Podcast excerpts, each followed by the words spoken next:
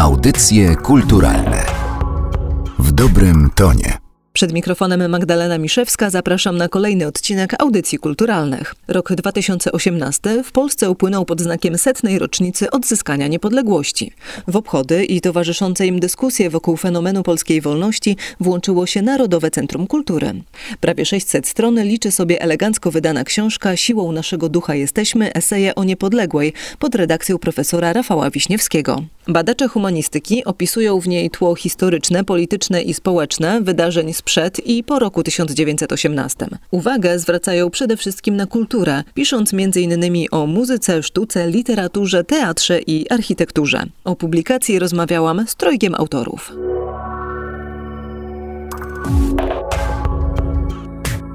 W zeszłym roku obchodziliśmy setną rocznicę odzyskania przez Polskę niepodległości. Narodowe Centrum Kultury włączało się na różnych płaszczyznach w obchody tej rocznicy. W tym odcinku audycji kulturalnych chciałabym skupić się na książce Eseje o Niepodległej, której redaktorem naukowym jest mój dzisiejszy gość, dyrektor Narodowego Centrum Kultury, profesor Rafał Wiśniewski. Dzień dobry. Dzień dobry. Książka ta, czyli Eseje o Niepodległej, liczy sobie 560 stron, czyli jest to dzieło dosyć potężne. Opowieści o polskiej historii, o polskiej kulturze, o polityce również jest co czytać, a kto tę książkę czytać powinien? Z myślą o jakim czytelniku ona powstawała? To bardzo trudne pytanie, bo kiedy mówi się o książce, nad którą się długo pracowało, jakby i koncepcyjnie, i były różne pomysły. Jedne się w tej książce pojawiły, wiele ciekawych rzeczy znajduje się poza książką i można by było o tym jakby opowiadać. Ale sama idea stulecia odzyskania niepodległości skłoniła do swoistej refleksji, że tak wiele cennych inicjatyw o charakterze kulturotwórczym pojawiło się w II Rzeczpospolitej. Tak wiele ważnych rozwiązań, które były konstytutywne dla Rzeczpospolitej, pokazywały w jaki sposób Polska się rozwijała i z jednej strony odnajdujemy takie trendy, które mają charakter uniwersalistyczny, a z drugiej strony to, co jest bardzo silnie osadzone w swoistym kontekście. Książka rzeczywiście jest gruba pod względem ilości kart, na których zostały zapisane przepiękne słowa, ale ona nie mówi o wszystkim, no bo nie sposób powiedzieć o wszystkim, patrząc na to, co się działo w II Rzeczpospolitej. Bym powiedział, jest to swoisty wyjmek. Jest to zaproszenie do refleksji nad bogactwem i dorobkiem II Rzeczpospolitej, ponieważ spektrum tych różnych wydarzeń jest dosyć szerokie. Chcieliśmy, bo zawsze przy takiej pracy mówię w kategoriach autorów, którzy zostali zaproszeni do pracy nad tą publikacją, spojrzeć na to z różnych perspektyw i czasami bym powiedział swoistych takich nieoczywistych, o których się zapomina, bo zazwyczaj tym elementem takim, który podnosi się w stulecie odzyskania niepodległości, to jest e, tworzenie się państwa, to są e, procesy o charakterze politycznym, a gdzieś ta kultura jest zawsze na drugim planie, a tutaj coś innego. Pokazaliśmy wspólnie, że kultura była bardzo silnym dorobkiem, z której do tej pory czerpiemy i ta refleksja z II Rzeczpospolitej jest bardzo silnie obecna. Czasami wydaje mi się, że nie mamy o tym tak wiele do powiedzenia w dyskursie publicznym, a warto by o tym wspomnieć. Zaczęliśmy od magicznego słowa czym jest niepodległość. I tutaj wielki ukłon ze strony pani profesor Jadwigi Puzniny, którą udało się zaprosić do tego tomu. I pani profesor sięga tutaj aż do średniowiecza. Nie sposób moim zdaniem jest e, odcinać się właśnie w taką mieć narrację historyczną. To znaczy, kiedy koncentrujemy się na stuleciu odzyskania niepodległości, na tym roku przełomowym 1918 i następne lata, to z jednej strony, jak właśnie w przypadku pani profesor, czy pana profesora Leszka Korporowicza, którzy jakby rysują te ramy i szerszy kontekst, ale inni autorzy, którzy właśnie pokazują nas jako spadkobierców tej myśli. Zresztą sam tak nieśmiało starałem się zaprezentować stulecie takiego subiektywnego kalendarium i pokazanie właśnie, co w ciągu tych stu lat w różnych obszarach kultury się pojawiło, więc książka ma też swoistą ciągłość i ta ciągłość zaczyna się właśnie w tekście pani profesor. Ten tekst pani profesor jest takim tekstem otwierającym, ale jakbyśmy sięgnęli w zależności od nastroju, w zależności od zainteresowania, od pogody, od klimatu, można po prostu w różnoraki sposób to czytać, bo my mamy autorów, którzy podejmują kwestie związane z polityką i politologią, stosunków międzynarodowych. Mamy autorów, którzy bardzo mocno zarysowują kontekst historyczny, mamy autorów, którzy podejmują elementy wartości. Również bardzo mocno zostało podniesione kwestie filmu, sztuki,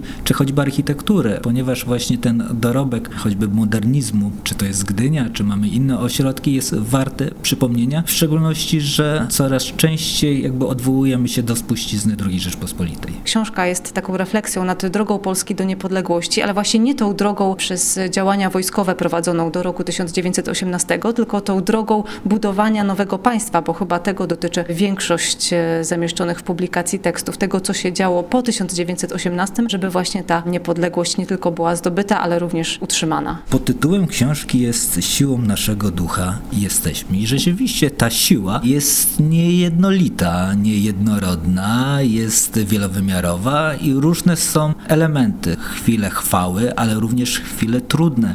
Mamy rok 39, mamy lata 50. i 60.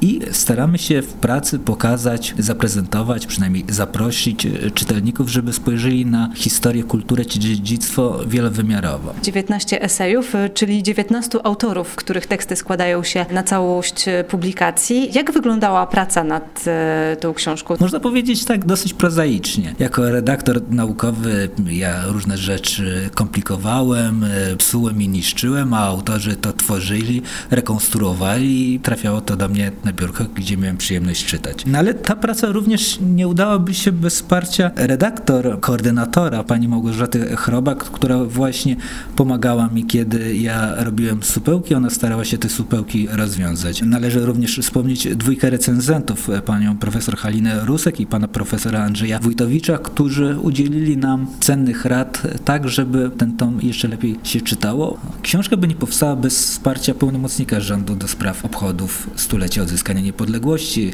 wiceministra kultury i dziedzictwa Narodowego Jarosława Selina, który na pierwszych stronach stara się zarysować kontekst dla stulecia odzyskania niepodległości. I krótko jeszcze opowiedzmy, kim są autorzy zaproszeni do napisania esejów. Trzeba zacząć od pani profesor Jadwigi Puzyniny. Tej osoby jakoś specjalnie nie trzeba przedstawiać. Jest to nestorka, która zajmuje się językiem. Już będąc studentem czytałem teksty pani profesor i wiele czasu jakby poświęcałem na seminarium socjologii kultury, na analizę treści, o których pisała pani profesor. Profesor Leszek Korporowicz, wybitny socjolog kultury związany z Uniwersytetem Uniwersytetem Jagiellońskim, a wcześniej z Uniwersytetem Warszawskim. Jego zainteresowania, które ostatnio bardzo ciekawe są o tyle, że odnajduje w przeszłości bardzo silne relacje z teraźniejszością i z przyszłością i w szczególności jego takim ostatnio mocnym konikiem to jest Paweł Włodkowicz. Ale profesor Radosław Zenderowski, dyrektor Instytutu Politologii UKSW, czy pan dr Marcin Zarzecki, który pisze o propagandzie. Zresztą propaganda ostatnio przez wiele różnych różnych przypadków jest odmieniana w Polsce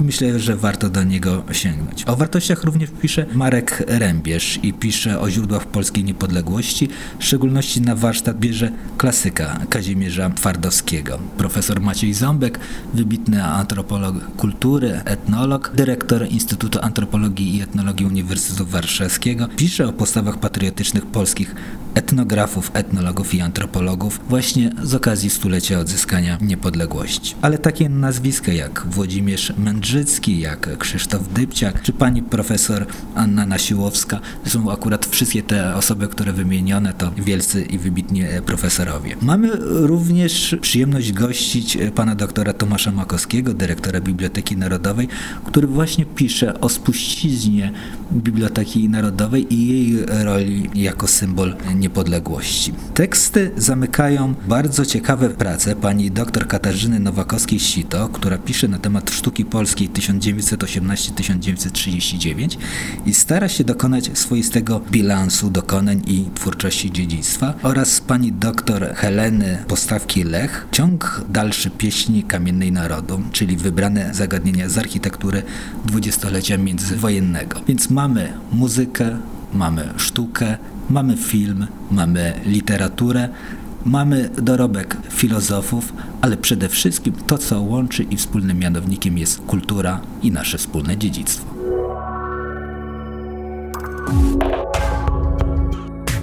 Autorem eseju Utrwalanie niepodległości Polski u podstaw, teatralizacja etnicznych tradycji muzycznych w dwudziestoleciu międzywojennym jest profesor Piotr Dalik, kierownik Zakładu Etnomuzykologii Uniwersytetu Warszawskiego. Dzień dobry. Dzień dobry, dzień dobry pani redaktor, dzień dobry państwu. I myślę, że zanim zaczniemy rozmawiać przede wszystkim chyba o kulturze muzycznej, która jest e, takim głównym tematem pańskiego eseju, to warto zwrócić uwagę na to, w jakim ona była stanie, w jakim w ogóle była stanie oświata po odzyskaniu niepodległości. Mieliśmy ponad 50% analfabetów e, w Polsce z nowymi granicami, o tym warto pamiętać. Poziom kultury muzycznej był niski, a nawet znalazły się takie opinie wśród rządu i oświaty, że Polska jest oazą nieumuzykalnienia. To jest oczywiście punkt widzenia miastowego. Wszędzie te punkty widzenia miastowego się przybijał w także w wypowiedziach ówczesnych kierowników życia państwowego, kulturalnego, aczkolwiek już w 1919 roku była taka ważna konferencja w Ministerstwie Kultury i Sztuki, jeszcze wówczas funkcjonującym, co zrobić z kulturą wiejską, kulturą większości społeczeństwa polskiego, żeby no, przywiązać do idei państwa, do idei niepodległej Polski. I tutaj te pomysły szły w kierunku właśnie umuzykalnienia, ale poprzez śpiew w chórach, żeby ujednolicić, żeby ustatkować różnorodność regionalną tradycji muzycznych i tanecznych, i teatralnych, i obrzędowych poszczególnych części kraju i żeby stworzyć system no, takiego porozumienia wzajemnego. Tutaj takim systemem porozumienia ponadregionalnego były tak zwane święta pieśni. Już we wczesnych latach dwudziestych organizowano, gdzie szkoły, bo to właśnie poprzez system oświatowy, szkoły prezentowały swoje sukcesy w dziedzinie wyuczenia się pieśni ludowej, pieśni lokalnych, pieśni regionalnych. Także poprzez pieśń, poprzez repertuar e, muzyczny, lokalny, środowiskowy, regionalny, no, tworzyła się pewna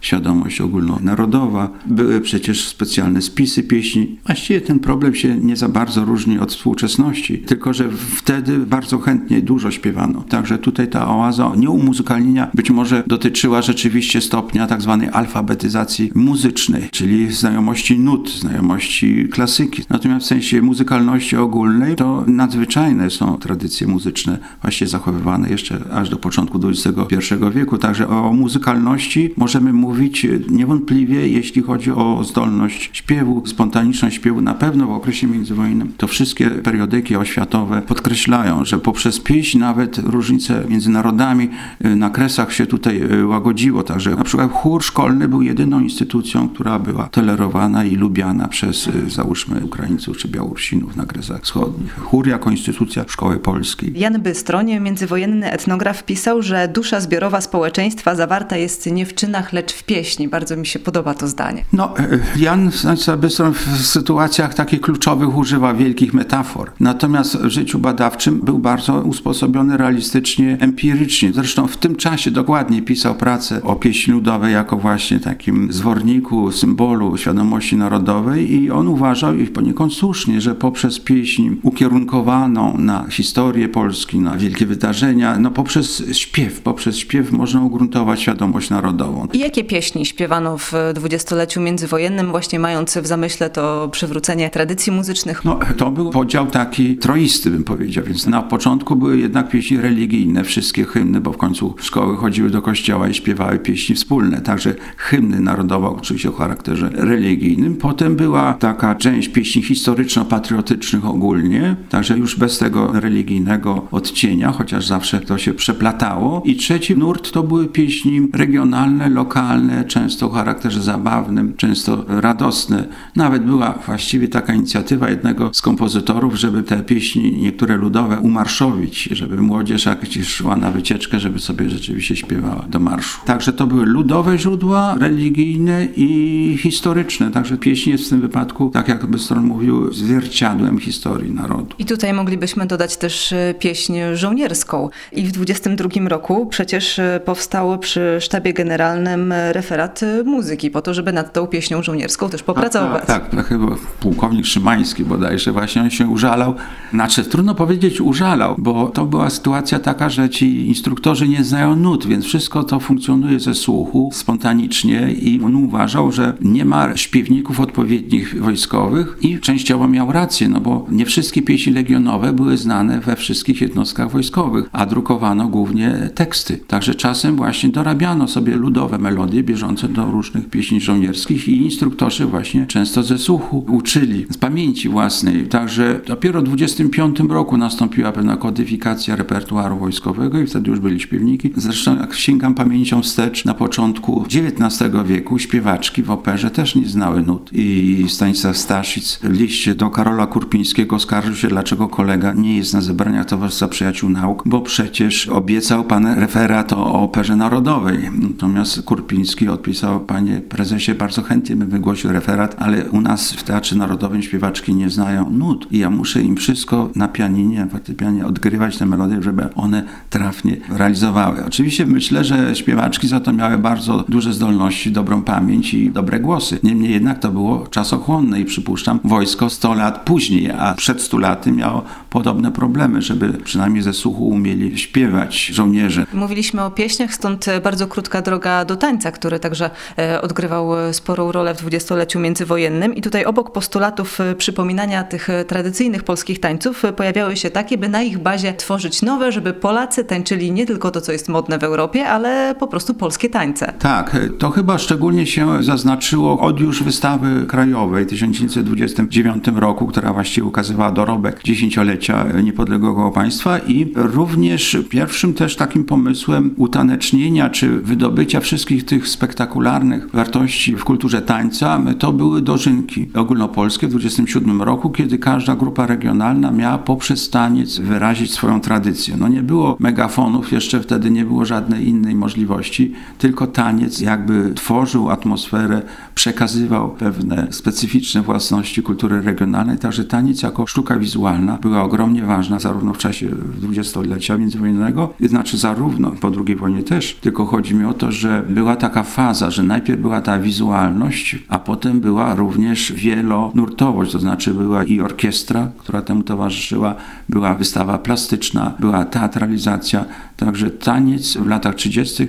wszedł w pewną orbitę już sztuki teatralnej, sztuki scenicznej i taniec, co jest jeszcze też bardzo istotne, był jedynym międzynarodowo uchwytnym wyrazem kultury narodowej, także pierwsze festiwale tańca przecież w Wiedniu, w Hamburgu, w Paryżu, w Londynie, to tam polska reprezentacja zawsze miała swój udział z naciskiem na te sprawy narodowe specyficzne, bo bardzo często jest tak, że jeżeli się jest poza granicą, to ludzie z zewnątrz są zainteresowani, co reprezentujemy, co przynosimy ze sobą. Więc kultura tańca, widowiska pokazujące pewne epizody obrzędowe były bardzo mile widziane za granicą. I tak samo jak na przykład był festiwal muzyki współczesnej w 1939 roku w kwietniu, jak byli goście zagraniczni, to jaką taką bardzo ważną strawę kulturalną to pokazano właśnie tańce narodowe w różnych części kraju jako rodzaj wizytówki kulturalnej kultura musi być adresowana, odczytywana i czytelna dla też szerokich kręgów społecznych, zwłaszcza właśnie tej większości mieszkających, przecież 70% mieszkało na wsi międzywojniu. Także pomysł, żeby przysposobić tę kulturę wiejską do obiegu miejskiego, właśnie poprzez scenę, poprzez opracowanie, no to miało znaczenie również awansu kulturalnego.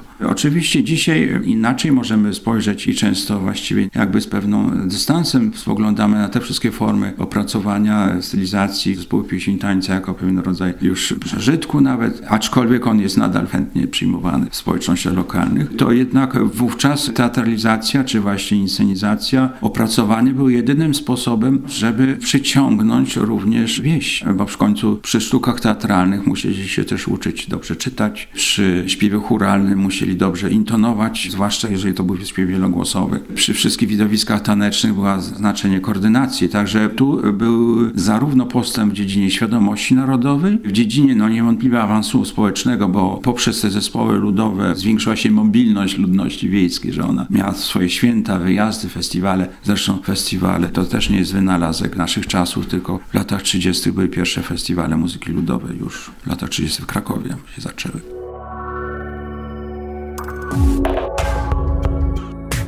O krótką charakterystykę sztuki polskiej II RP poprosiłam dr Katarzynę Nowakowską-Sito, ekspertkę w zakresie sztuki międzywojennej i autorkę eseju Sztuka Polska 1918-1939, bilans dokonań i twórczego dziedzictwa. Dzień dobry. Dzień dobry. I myślę, że rozmowę o sztuce e, dwudziestolecia międzywojennego warto zacząć od tego, e, jaka była wtedy sytuacja. No nie tyle w świecie, co w Polsce, bo tutaj ta sytuacja była wyjątkowa. Po pierwsze, równolegle niemalże pojawiały się różne artystyczne, często przeciw przeciwstawne nurty. Po drugie, Polska była w okresie scalania swojego państwa po 123 latach zaborów i do tego jeszcze w innych granicach niż e, te, które funkcjonowały przed zaborami. Tutaj wiele nowych obszarów i problemów pojawiało się również w środowisku artystycznym. Ta sytuacja bardzo taka złożona była jednocześnie pewną jakby słabością, ale i pewną zaletą. To znaczy ja bym na to spojrzała z dwóch stron jakby. Oczywiście były ogromne problemy, bo nie było na przykład szkolnictwa artystycznego,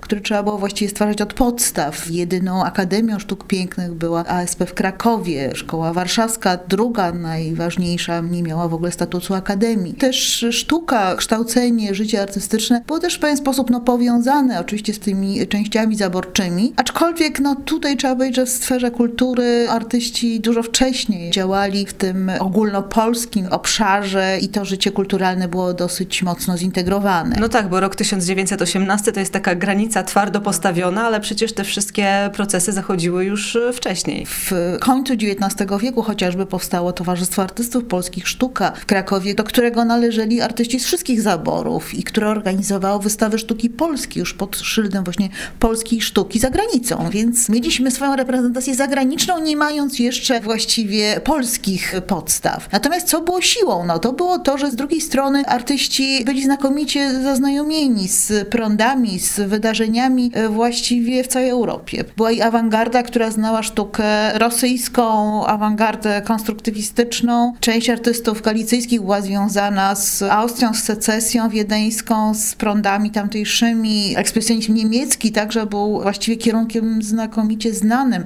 Była bardzo duża kolonia we Francji, która potem jeszcze w okresie międzywojennym właściwie trwała dalej. Ponad 300 chyba artystów w samym Paryżu. Ponad 300 artystów, część z nich w dodatku jakby działających równolegle w obu obszarach, to znaczy biorących e, udział równie intensywny w polskim życiu artystycznym, jak w paryskim życiu artystycznym, więc jakby działającym w obu obszarach. Więc to było z kolei to bogactwo takie kulturowe, właściwie taka społeczność międzynarodowa, jakby artystyczna, która jednocześnie bardzo szybko zaznajomiała artystów polskich ze wszelkimi artystycznymi nowościami, e, prądami, koncepcjami. A czy można tak najbardziej ogólnie powiedzieć, że w dwudziestoleciu międzywojennym, nie wiem, czy ścierały się, czy po prostu funkcjonowały, czasem się ścierając ze sobą takie dwa nurty, jeden szukający nowej sztuki narodowej, a drugi po prostu zajmujący się sztuką e, nowoczesną? No w pewien sposób tak, tak można powiedzieć. E, takim katalizatorem było powstanie tego nowego państwa, prawda? To, że jakby odzyskaliśmy niepodległość, no i powstało w związku z tym pytanie, jak ta nasza niepodległość w sztuce wygląda. Bo trzeba powiedzieć, że na przykład y, to prawo, jakim rządziły się wystawy międzynarodowe wtedy, no a wraz z powstaniem państwa Polska brała w nich udział, prawda, wystawiała, wyjeżdżały wystawy sztuki polskiej i tam pierwszym pytaniem zawsze było, no dobrze, a czym ta sztuka, prawda, się wyróżnia, czym ta sztuka jest inna od sztuki pozostałych krajów tego regionu. No, w związku z tym powstawały takie pomysły, żeby stworzyć jakiś właśnie styl narodowy, jakieś tendencje uznać za szczególnie charakterystyczne. No i jedna z tych koncepcji były bardziej przekonujące, drugie może mniej, ale ta potrzeba tożsamości była silna. A skoro już pojawił się temat tych międzynarodowych wystaw, zwróciłam uwagę na międzynarodową wystawę nowoczesnych sztuk dekoracyjnych i przemysłowych, która w 1925 roku odbyła się w Paryżu i była bardzo dużym polskim sukcesem. To właśnie było dosyć ważne wydarzenie, bo tam znaleziono pewną taką formułę sztuki, którą jednocześnie można było nazwać no, typowo polską, chociaż dzisiaj byśmy to nazwali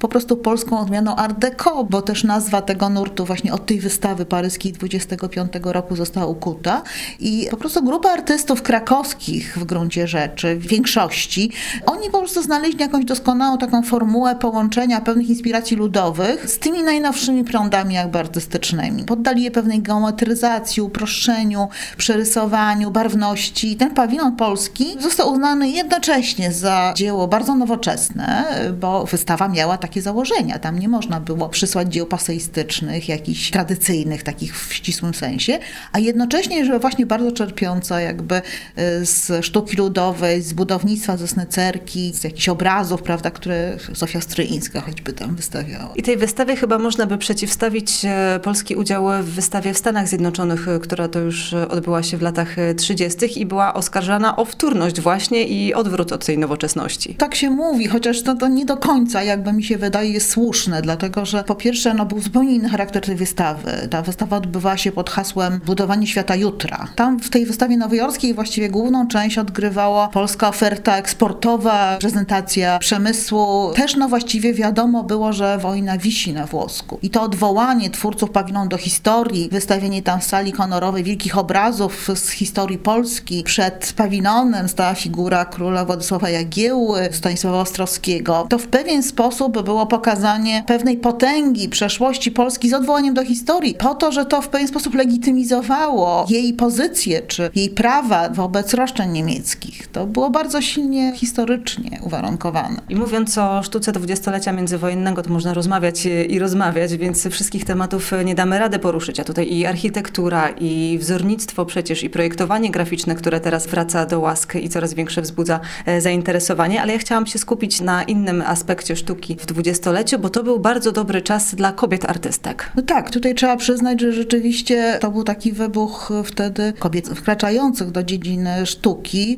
No może takim no, najbardziej przykładem znanym jest oczywiście Stryjeńska, która po prostu zajęła taką jedną z pozycji czołowych, co było jakby rzadkie, bo rzadko kiedy kobiety były takimi artystami oficjalnymi, prawda? No ona właściwie weszła do tego panteonu, ale jednocześnie jak popatrzymy na wystawy, popatrzymy na absolwentów akademii, no to kobiety właściwie zaczęły dominować w tym świecie sztuki dwudziestolecia i to w różnych dziedzinach, bo to na przykład jest okres szczególnie jakiś też znakomity na przykład dla kobiet w rzeźbie, co? Właściwie do tej pory y, rzadko tą dziedziną kobiety się w ogóle parały i nagle mamy wiele znakomitych rzeźbiarek, co zresztą nawet przeszło na okres powojenny, bo myślę, że tutaj sukcesy Ślesiński, Szapocznikow i tak dalej, ten wspaniały okres też rzeźby polskiej po wojnie, no to w pewien sposób to były ta świetna tradycja rzeźbiarek y, z okresu może dwudziestolecia, która dawała im siłę, prawda, przebicia. I od roku 1918 minęło już 100 lat, czyli wkraczamy w cały wiek, który minął e, od